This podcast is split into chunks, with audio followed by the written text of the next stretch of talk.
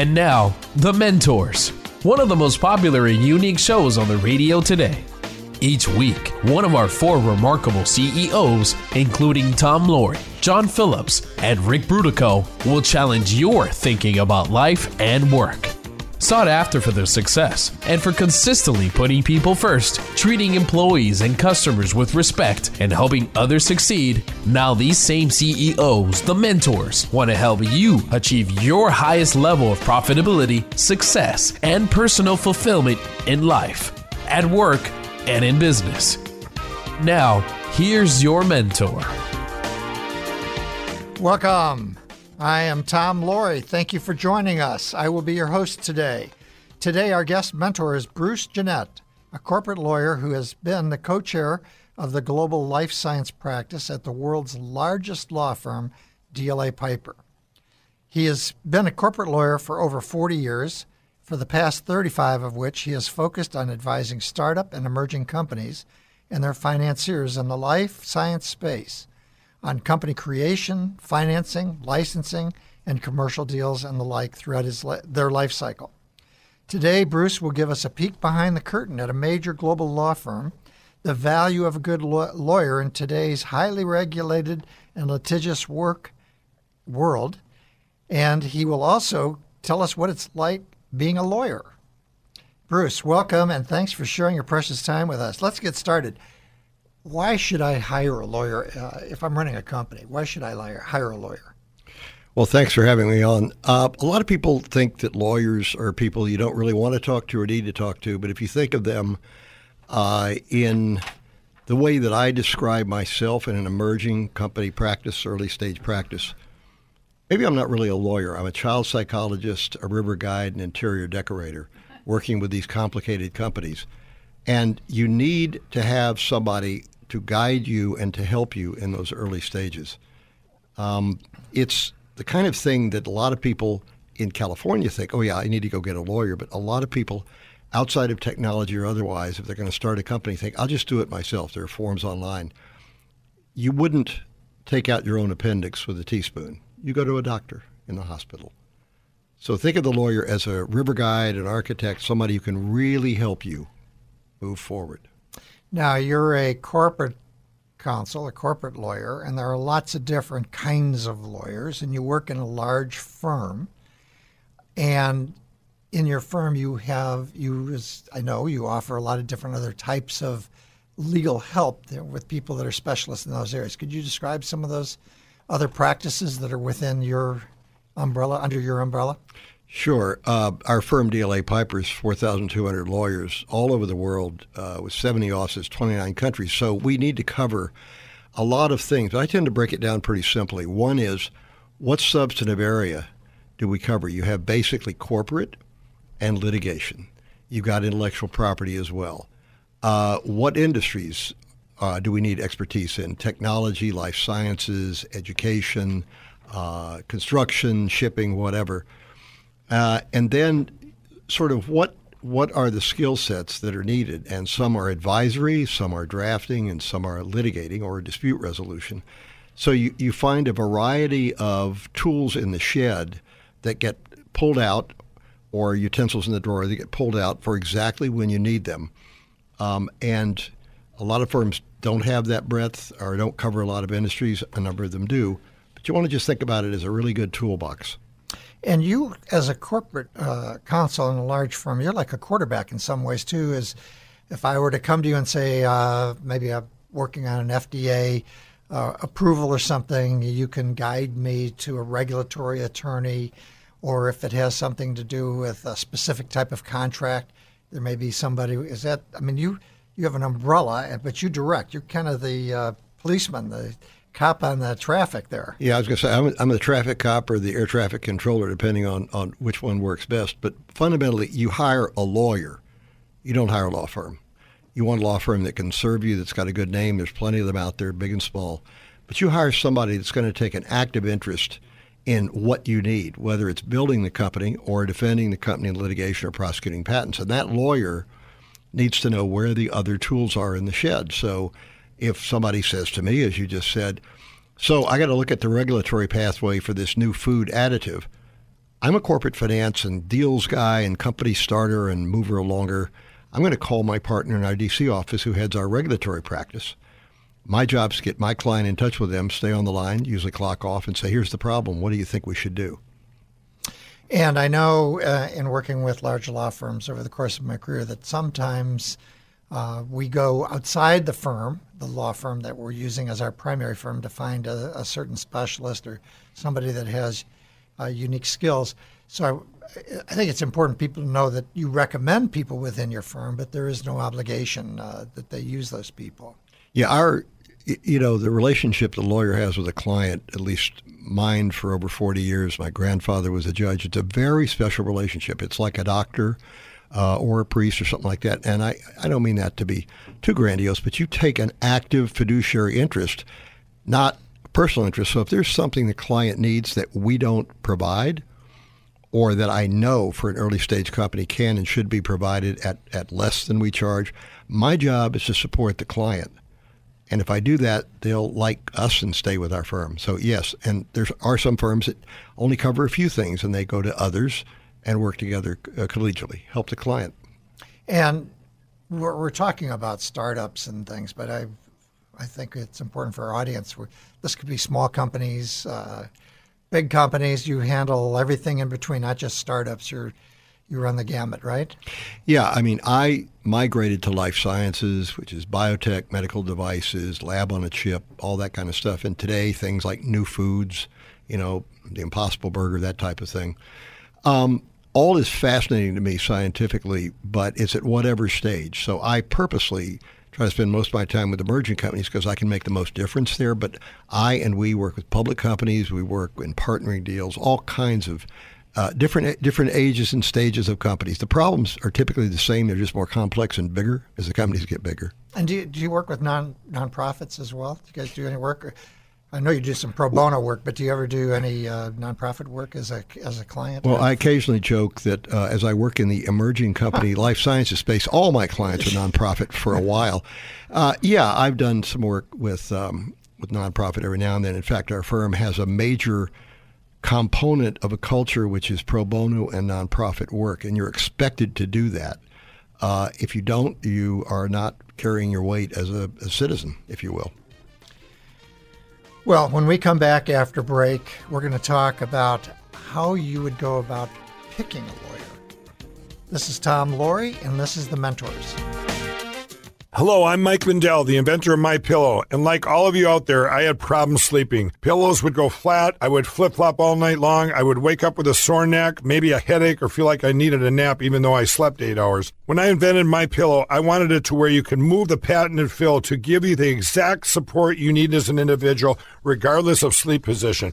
My Pillow will get you into that deep sleep faster and you will stay there longer. It's not about how much time we spend in bed, it's about how much of that quality sleep we get. I do all of my own manufacturing right here in the United States. I have a 10-year warranty. You can wash and dry my pillow and I give you a 60-day money back guarantee so you have nothing to lose. And here's my best offer ever. My Pillow is now offering 50% off their 4-pack special plus free shipping. Go to mypillow.com or call 1-800-890-6632. 1-800-890-6632 and use promo code MENTORS. That's 50% off plus free shipping. Don't delay, order now.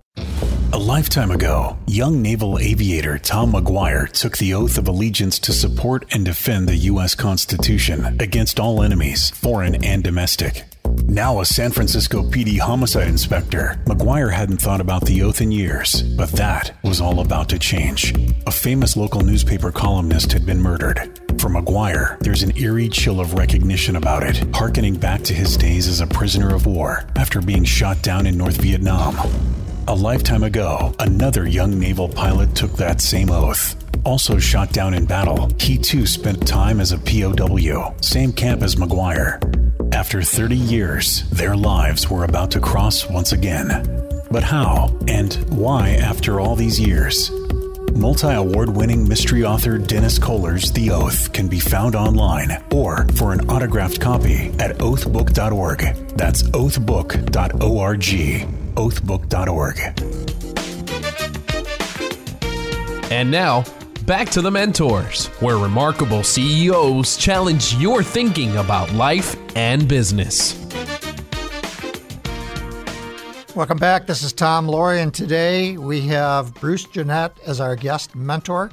He is one of our nation's top corporate lawyers. He's with DLA Piper, and we're talking about how you can stay out of jail in a highly litigious society by having a good lawyer. Uh, Bruce, when we uh, talked uh, in the last segment, we talked about uh, the, the firm and what kind of things you do and the services are provided. So now I'm starting a company, or maybe I have a company, and I need a lawyer. Uh, how, how do I go about finding a good lawyer? How do I judge them? What kind of questions do I ask? What do you recommend? Well, I could say call me, but what I will say is just ask around word of mouth. In this ecosystem in Northern California, pretty much any major commercial center, uh, if you go to events, uh, whether they're industry events or otherwise, and find out who people are using that you know uh, have a company. This is very much a word of mouth business. Uh, you know, all of us have our websites, and you know we're all brilliant and good looking and all that stuff. Everybody is, but um, what you really find is by talking with people who really is a counselor who's going to answer your phone calls at 3 a.m. when you really need to talk. And there are a lot of people that will do that. Uh, I point out that you will hire a lawyer. That lawyer is with a firm, but that lawyer is your primary connection. Just like you hire a doctor, and if you need blood tests or you know surgery, they'll refer you on. But you can look um, and see. I, am not a big fan of uh, hiring a lawyer because they write a great blog. Talk around, talk to people. There are best lawyer lists that are put out every year. Uh, I've been on a number of them, and I say that only because I look at who else is on them, and those are people I respect. So if I were looking for that, you can look in uh, a number of publications. Uh, and then send them an email and say, buy me breakfast, and let's talk about how you might be my lawyer. Buy me breakfast. Yeah. Well, if you're a startup, you know. buy me dinner. Later. but so I've been in this uh, world of startups and certainly large corporations for many years. And what I have found, and, uh, and as I mentor other young uh, entrepreneurs in particular, and I sit on the board of a company down in Dallas, and I find that how law is practiced for a young startup in Dallas is very different than how law is practiced in Northern California and dealing with firms on the East Coast, they have a different philosophy as well. Could you talk to that a little bit? That's a really interesting point. I know exactly what you're saying. Uh, the profession uh, is highly regulated, and it's uh, the financials of how a firm works are highly regulated. And so uh, there are lawyers that are counselors, and there are lawyers, you know, finders, minders, and grinders. Uh, the lawyers, in my experience, in the corporate area, public or private, especially in Northern California, which is a very, very bubbling, uh, vibrant community business wise, tend again to be the, the good ones tend to be business partners. They think like business people. Uh, they see a problem before it comes up, and they make themselves available 24 uh, 7 or try to. Um, I think there's also a softness of tone and approach out here um, number of people on the East Coast, good folks, so they may be take a somewhat didactic approach, you know, my way or the highway.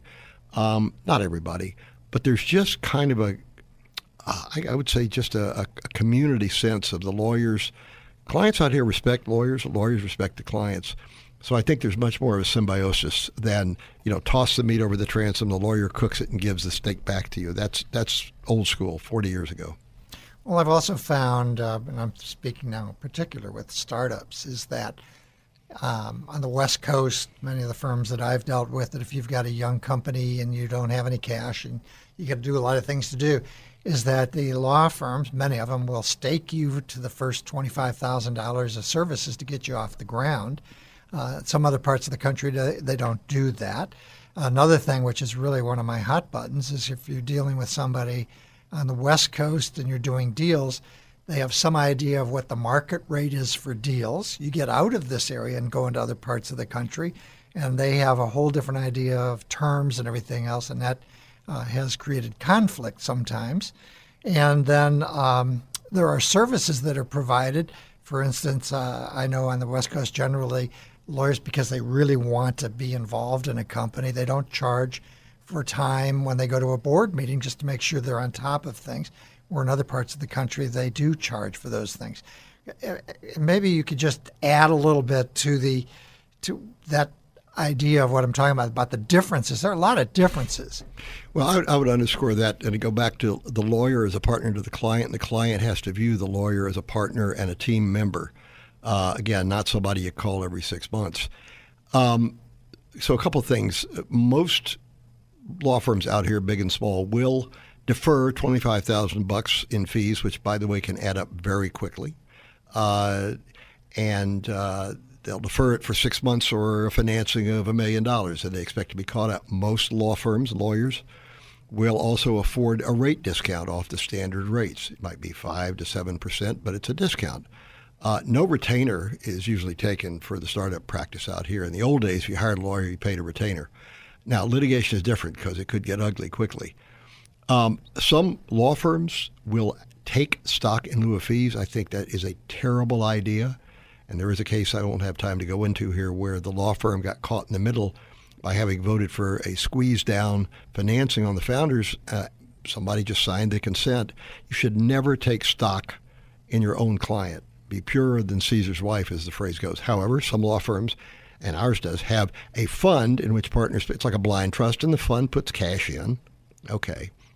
Uh, as you mentioned, uh, I haven't for decades, and most people don't charge to go to the board meeting. The lawyer wants to be there. And nine times out of ten, there's something where the lawyer says, I really don't think you want to fix prices there. That's not going to work, you know. So you have that ongoing, interactive. Yeah, real, real time. Yeah. This is Tom Loarie. You're listening to the Mentors Radio Show. Today we're talking with one of our nation's top corporate lawyers, Bruce Jenett. Going back to picking, we talked about some of the geographic differences, and there's certainly differences uh, and how things are done between domains like tech versus healthcare, healthcare being highly regulated and all of that. And we've talked about deals. So, what is ultimately for, for me, as somebody that runs a company or somebody in my company, what is the best way for us to get the most value out of our attorney? So, again, it starts with uh, not to be redundant, view the attorney as a vital team member. Trust the attorney. No surprises either way. I've said to many, many times in speaking to entrepreneur groups, the four most expensive words a young client can ever say to me, if I still had kids in college, it'd pay for four years of college at Harvard, or guess what I've done? Costs four times to fix that, as opposed to here's what I want to do. The fifth most expensive word is guess what I've not done. So if you approach counsel in the following several ways, one is you are my team member. Secondly, uh, don't charge me for everything. If I say I need to talk to you, clock off about something really important, please acknowledge that. And I say, fine, don't abuse it, and I certainly will. I will talk with you.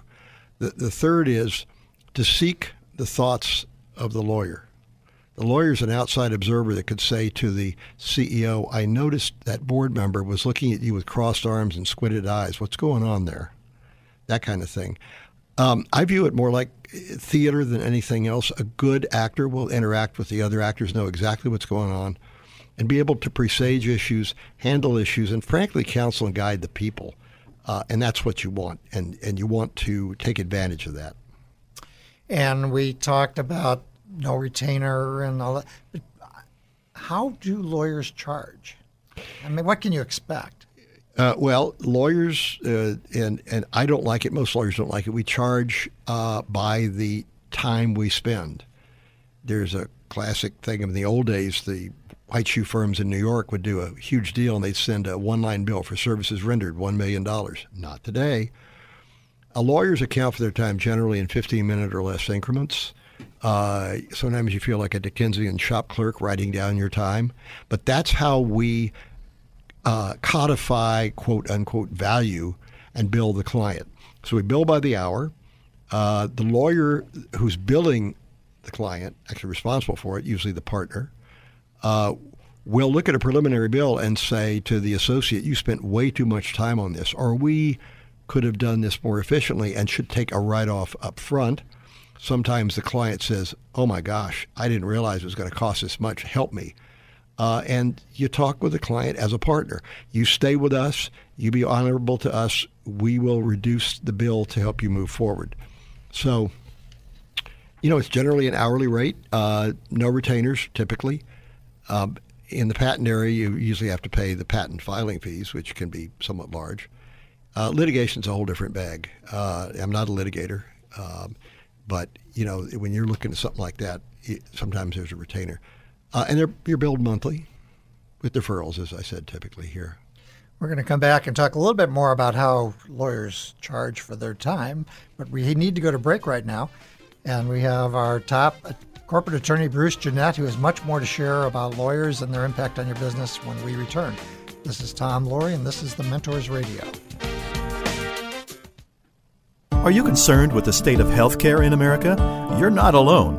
Millions struggle with making a decision with their health insurance. But what if God provided another way? A way to touch the lives of other Christians by providing for their medical needs in a loving, scriptural way. Join the hundreds of thousands of believers all across America who are sharing each other's medical needs, like these friends.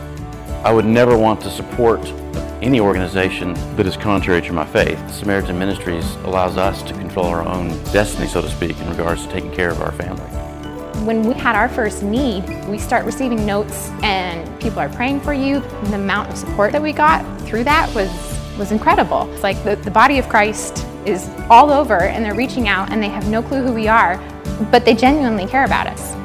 If you'd like to become part of a growing community of Christians who are sharing each other's medical needs each month, visit us at samaritanministries.org slash mentors. That's samaritanministries.org slash mentors. Are you struggling with how to practice your faith at work? Get answers to your questions and much more on the Catholic Business Journal, focusing on careers and business with a Catholic perspective. That's CatholicBusinessJournal.biz. The Catholic Business Journal, generating a return on principle.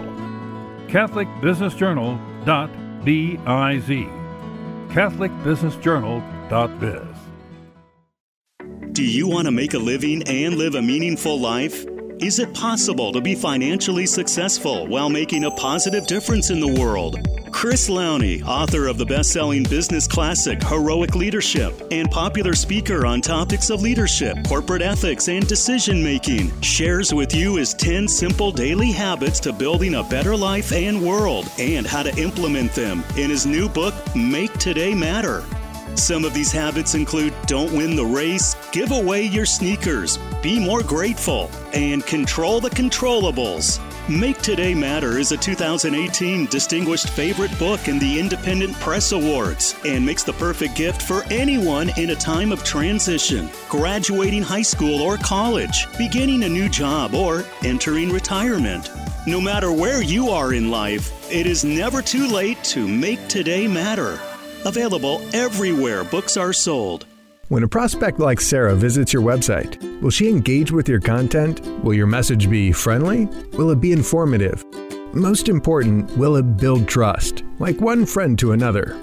If not, go to betterwebsales.com and contact Catherine Andes.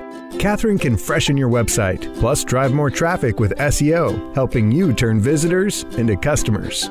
Start today. Go now to betterwebsales.com. That's betterwebsales.com. And now, back to the mentors, where remarkable CEOs challenge your thinking about life and business. Welcome back. This is Tom Loarie. Today I have DLA Piper's Bruce Jenett, one of our nation's top corporate lawyers, and we're talking about how a good corporate counsel can help your business and get a good return for your investment. We are delighted with the response that our show has received. If you've missed any of this show or any previous episodes, you can download our podcast by going to our website, thementorsradio.com. That is thementorsradio.com. Remember to subscribe while you're there so you do not miss any future shows. All of the content that we provide is available for free. Bruce, when we were in the last segment, we were talking a little bit about charging. I want to just wrap up on that. I've got two questions.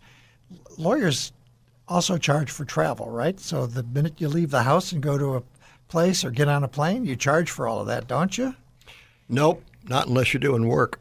and frankly, you should fly business class unless you're going to Europe for a meeting immediately have to get off the plane. No, lawyers don't charge for travel. In fact, I think the last time I remember ever putting in for mileage was probably 20 years ago. It's just not worth it. You charge for the time. I, my thesis and that of most lawyers, I think, is you charge for the time you're providing thoughtful, uh, cognitive uh, guidance and advice, not getting there. Uh, now, if I happen to be driving to a board meeting and the CEO calls and wants to talk about something really substantive as opposed to what we're having for lunch, I may or may not charge that. And one last point even if I don't charge things a number of times, uh, I will put it on the bill, not in a way that could come back to haunt the client, but discussions with uh, CEO regarding potential financing. He's asked me to make it clock off. I put no charge to client. On that day, around that time, there's a record that he and I actually talked about it, or she and I talked about it. Um, but uh, that's just part of keeping a record. But if you do fly to Europe and you work for four or five hours on a plane, that would be that's something. Same thing as if I'm in my office, but yeah. y- you know that's if you're really spending four or five hours on an airplane, you probably didn't spend enough before you got on the airplane. Okay. Know, or you got and then, and then and then the other thing, so people are clear, is that when you're hiring a ter- an attorney and you figure out what their hourly, you have associates, you have lower level people. Why don't you talk about how you pass that workload along to others in the firm? Yeah, it's a, it's a good point. Uh, we're a very uh, lean business in the sense that let's take a typical startup.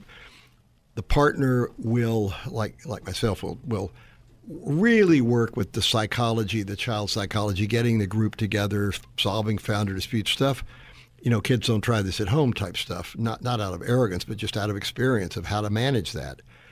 Once the company gets sort of stable and they're going to do a financing, the partner will typically be the, the architect help the company with the investors, line up a bridge financing or whatever, and then hand that off to the subcontractor builder, the associate. An associate is somebody who has been in practice anywhere from one to maybe seven or eight or nine or ten years before they become a partner.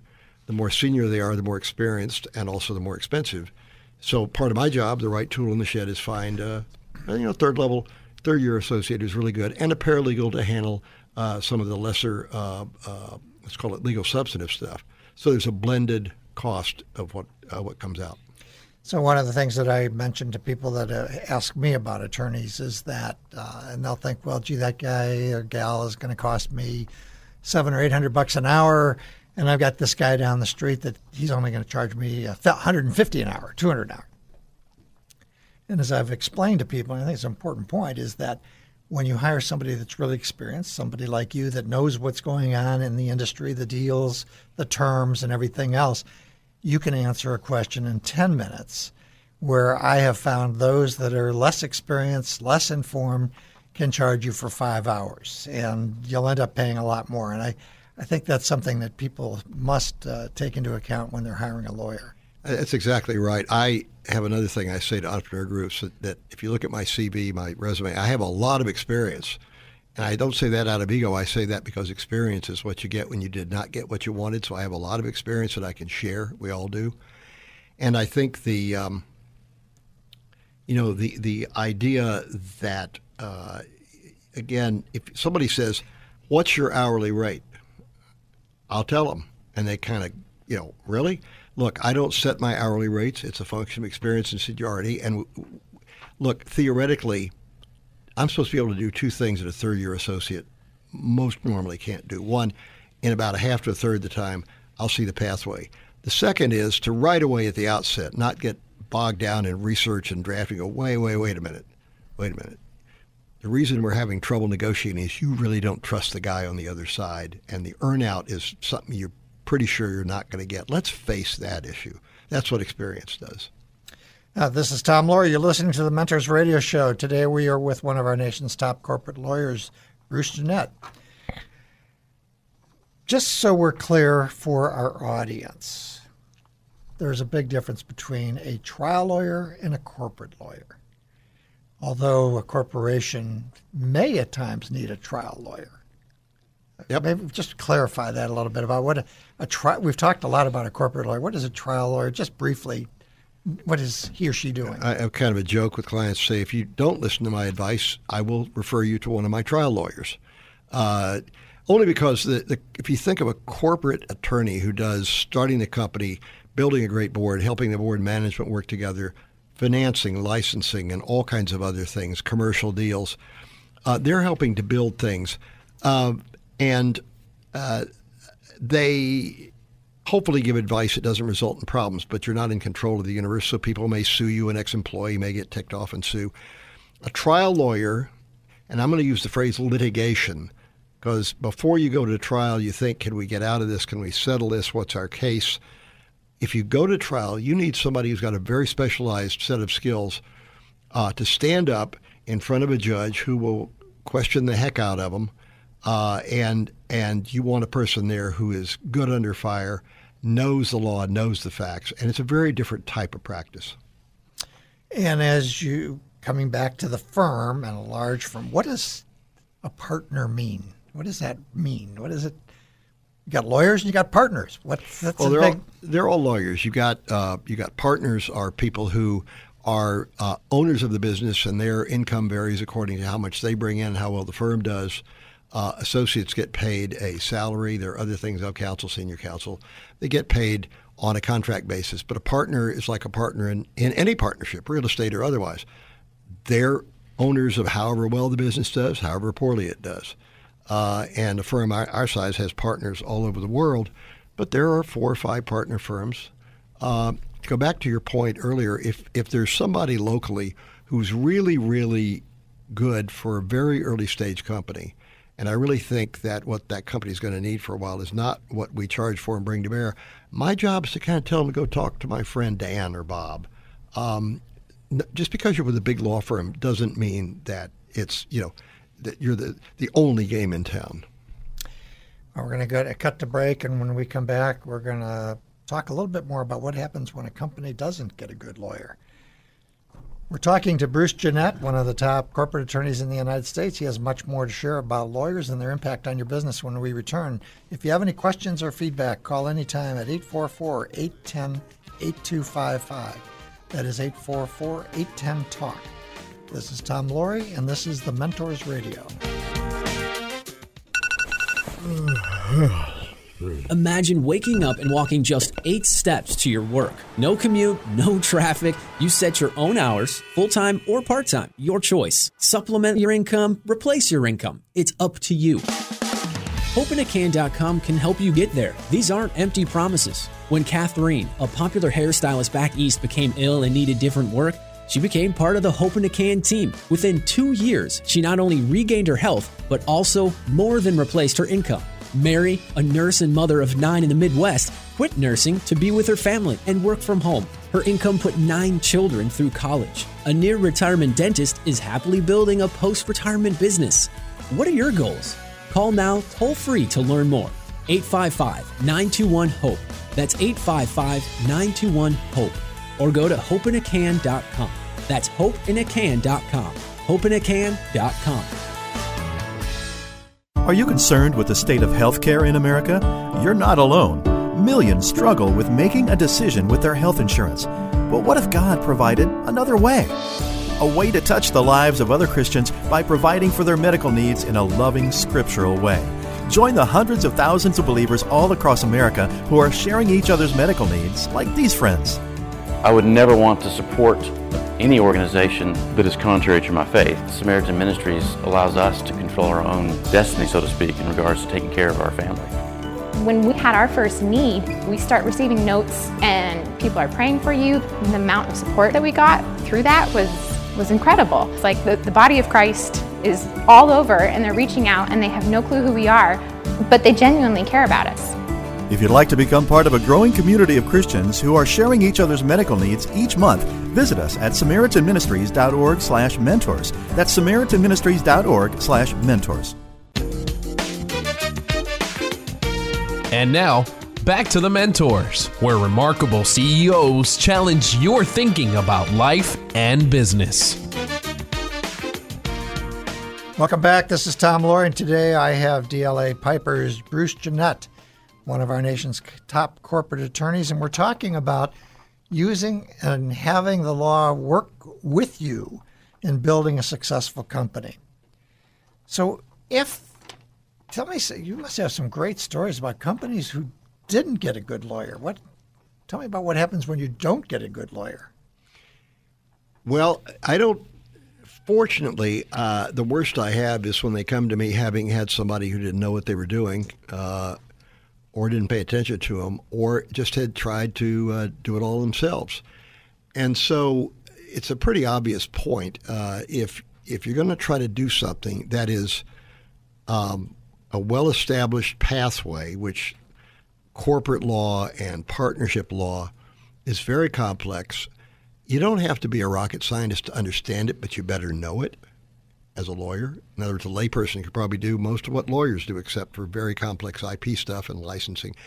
But fundamentally, if you don't have a lawyer, you are, as a corporation, uh, either going to mis set up the corporation with the result that you're going to spend four times as much to fix it uh, if it doesn't fall apart before then.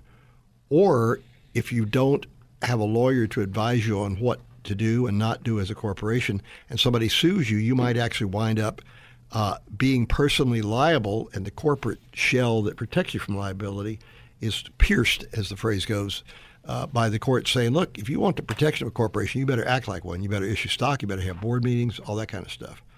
Um, but you raise another question what is good legal counsel? I think most clients recognize really, really great lawyering. Uh, they recognize really bad lawyering. But most people don't know mediocre lawyering, just like with a doctor. As long as I'm healthy, I, I like my doctor. I think he's quite good, very practical. He's a mechanic right? The guy I use. Um, but I think the client owes themselves a duty of not micromanaging or harassing their counsel. Don't, hey, I didn't like this 0.3 minutes that Joe spent because I don't think he's a good person or, you know, that kind of thing. Uh, the client owes a duty to stay in touch with the lawyer. It's like you do with your doctor. You don't go in and just get diagnosed. You go in and say, hey, I got this thing on my arm. What do you think? Or, you know, put on a little weight. Is that okay? How's my blood pressure? You should view that as a symbiotic member of your team. And if you don't, and the lawyer's not paying attention to you, you might as well not have that lawyer.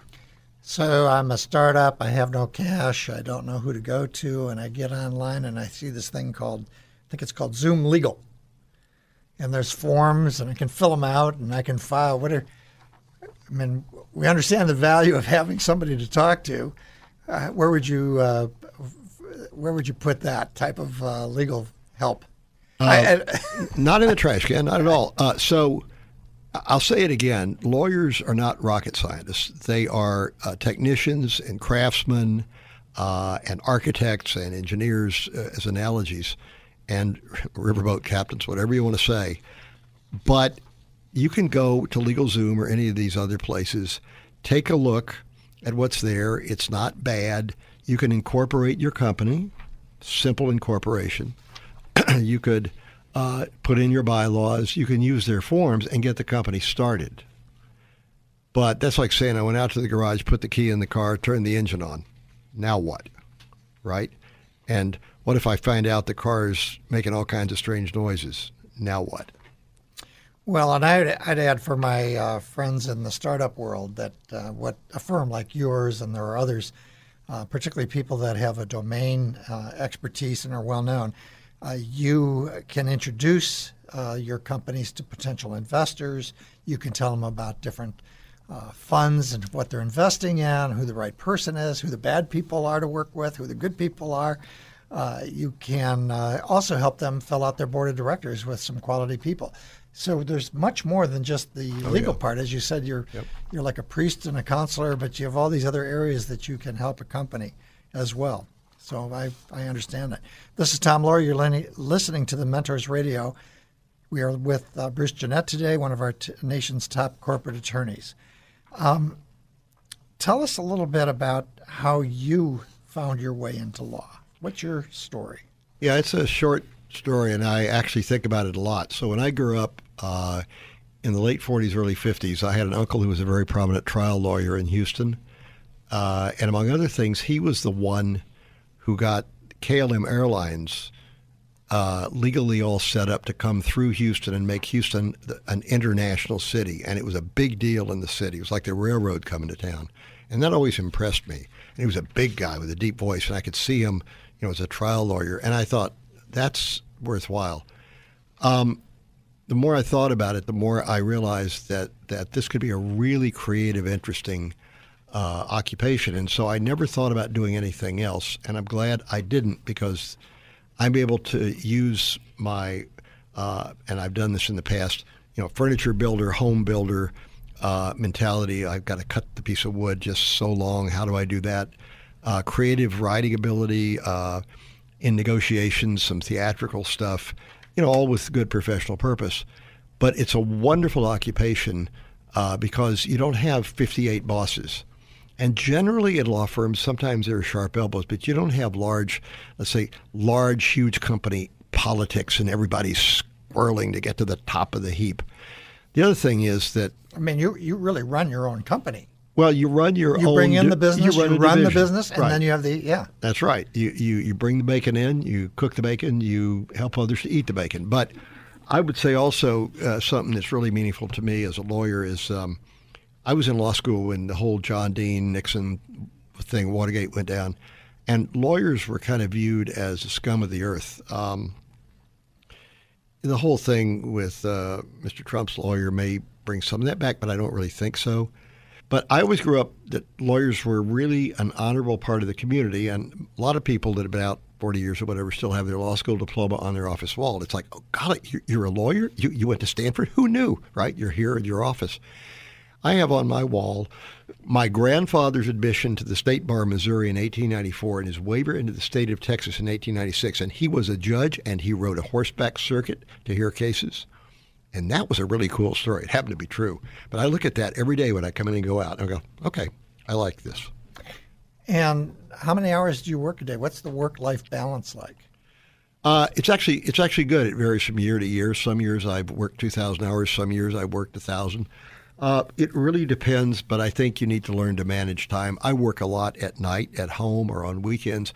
I used to think it was Monday, Tuesday, Wednesday, Thursday, Friday, then Saturday, Sunday, or six o'clock. Then, no, it, it's it's a continuum, and I frequently get, get on. I was on the phone yesterday at Easter with a client that has a big financing problem, and we talk for like 30, 40 minutes because that's if again, if I get sick, I want my doctor to pick up the phone. You know. So, looking back, what would you tell that 16 year old to do different? Mm. Uh, I would say uh, dive into, uh, go to law school, do the very best you can. But that's just getting your ticket punched. When you go to a firm, go to the best firm that you can go to, really do your homework, really figure out who the right right thing is that attracts you. If it's litigation, go for it. If it's corporate, figure out what industry, what segment, what types of stuff, experiment around. I did. I'm happy with what I did. If I were doing it again, I might be in media law or I might be in consumer, but I love what I'm doing. In life sciences, I get to see the future. We have to go to our final break, and when we come back, we're going to talk a little bit more about the wisdom that you've gained. This is uh, Bruce Jenett that we're talking to from DLA Piper, one of the top corporate attorneys in the United States. Like us on Facebook at thementorsradio.com. You will find all of our show notes and links at mentorsradio.com. This is Tom Loarie, and this is the Mentors Radio. Hey, there's something new for you at the mentorsradio.com website, a new special offers page. There you'll find unique offers available only to our listeners, you. For example, have you ever wondered if a career coach could help you get to the next level? Find out. For a limited time, a superb career coach is offering you a free session. The offers change all the time, so bookmark thementorsradio.com. That's thementorsradio.com. Thementorsradio.com. A lifetime ago, young naval aviator Tom McGuire took the oath of allegiance to support and defend the U.S. Constitution against all enemies, foreign and domestic. Now a San Francisco PD homicide inspector, McGuire hadn't thought about the oath in years, but that was all about to change. A famous local newspaper columnist had been murdered. For McGuire, there's an eerie chill of recognition about it, harkening back to his days as a prisoner of war after being shot down in North Vietnam. A lifetime ago, another young naval pilot took that same oath. Also shot down in battle, he too spent time as a POW, same camp as McGuire. After 30 years, their lives were about to cross once again. But how and why after all these years? Multi award winning mystery author Dennis Koller's The Oath can be found online or for an autographed copy at oathbook.org. That's oathbook.org. Oathbook.org. When a prospect like Sarah visits your website, will she engage with your content? Will your message be friendly? Will it be informative? Most important, will it build trust, like one friend to another? If not, go to betterwebsales.com and contact Catherine Andes. Catherine can freshen your website, plus drive more traffic with SEO, helping you turn visitors into customers. Start today. Go now to betterwebsales.com. That's betterwebsales.com. Do you want to make a living and live a meaningful life? Is it possible to be financially successful while making a positive difference in the world? Chris Lowney, author of the best selling business classic Heroic Leadership and popular speaker on topics of leadership, corporate ethics, and decision making, shares with you his 10 simple daily habits to building a better life and world and how to implement them in his new book, Make Today Matter. Some of these habits include don't win the race, give away your sneakers, be more grateful, and control the controllables. Make Today Matter is a 2018 Distinguished Favorite Book in the Independent Press Awards and makes the perfect gift for anyone in a time of transition, graduating high school or college, beginning a new job, or entering retirement. No matter where you are in life, it is never too late to make today matter. Available everywhere books are sold. And now, back to the mentors, where remarkable CEOs challenge your thinking about life and business. Welcome back. This is Tom Loarie, and today I have DLA Piper's Bruce Jenett, one of our nation's top corporate lawyers. He's been talking to us about how you can use your lawyer to ensure success, both in your business and in your career. What um, what do you see as the future for your profession and for law firms in general in a world that certainly there's a lot of structural change? What do you see? Something I think about a lot because uh, of two things. If you think you uh, don't have to worry about the future, you will be unpleasantly surprised. And the other is a quote uh, by uh, Alan Kay, who purportedly is the inventor of the mouse uh, for computers, who said uh, the best way to predict the future is to invent it. Now, that applies to technologies, but what I see is this.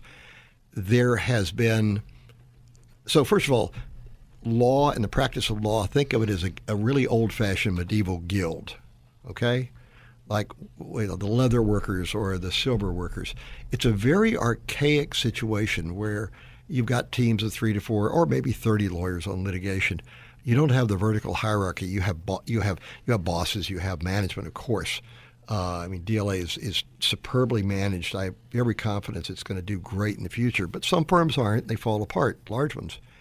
So I guess I would say the following: that we still practice like we did hundred years ago. Um, you know, people pick up the phone and call. We draft documents. We negotiate. We close deals. We move on. The big firms are getting bigger, and the smaller firms, many of them, are having to scramble. Uh, you know, we're 4,200 lawyers, but uh, there are others that are uh, not that much smaller, and we're talking revenues, and it's all public, it's on website, in, in billions of dollars if you got that many lawyers, that, that many hours. Uh, it's a big business. It's like GE uh, or Ford. Um, I don't know how big is big. Uh, I don't see any end to what we can do at DLA. But there can only be so many gigantic firms, especially as rates go up.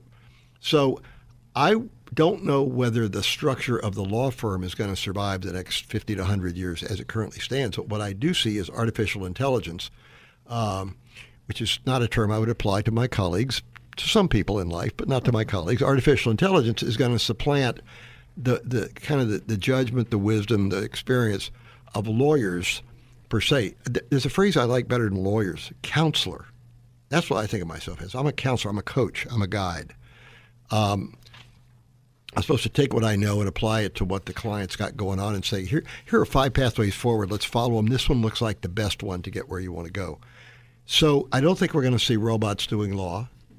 Uh, I don't know how big big firms get. Small firms, unless they're incredibly specialized, or in the government affairs area where you've got a connection to what you did before. I don't know where they're headed. Um, and some of the big law firms will fall apart. Some have. So that's the future. What Well, would you tell? well- what would you tell that person that's out there in the audience Yeah. that late in life they've decided, you know, they really would like to be a lawyer? What would you tell that person? Well, depending on how late in life you are, you don't have that many years to have to worry about it. Go for it. Go for it. Give it a shot. Do you hire? Uh, does your firm hire older lawyers that are coming out of school? Uh, I prefer to call them mature, but yeah, some people will go back to school. I was in the Army for four years, so I was maybe 30, 31 when I got out of the, the law school as opposed to going straight through. People do, we do hire uh, a number of very prominent people out of industry or, you know, out of a large corporation, sometimes a client that um, age is not so relevant as experience, and in some cases, what revenue do you bring to the firm? In some cases, it's not the revenue; it's the name recognition, the expertise, the the, the river guide in in D.C. for lack of a better term. Now you've met all sorts of people over the course of your life, all ages, all domains. What is that one thing that you've seen in those people that you find are most at peace with life and have found the greatest joy? I think it's pretty simple. If you view what you do as vocational and avocational, uh, as I do, what I do is uh, I'm an artist, Eh, not as a real artist, but my daughter when I was younger said, "What do you do, Daddy?" I said, "Just what you do. I cut up pieces of paper and put them back together. I chit chat with my friends, and we talk a lot on the phone." It wasn't as silly as it sounds. I love what I do. I will not stop doing it because to me it provides just an artistic way to to help people and, and look at the future. Well, great. Unfortunately, we're out of time. We could talk about law all day long. We've been talking to one of our nation's top corporate attorneys, Bruce Jenett. Thank you for sharing your precious time and the insights on law and the need for a corporate attorney with me and my audience. If you tuned in late, you can listen to this and past shows by downloading podcasts by going to our website, the mentorsradio.com. When you're there, please subscribe to future shows. Thank you for listening. We will be back next weekend at this time for the next edition of the Mentors Radio. Until then, this is Tom Loarie signing off for today. Remember, be all you can be and keep the candle lit for all those who struggle in the darkness. It's been The Mentors, where remarkable CEOs challenge your thinking about life and business. To get more information about the program or a sponsor, to download a podcast of today's show, or to leave a question for our host, go to thementorsradio.com. That's www.thementorsradio.com. The preceding program copyright CBJ LLC. All rights reserved.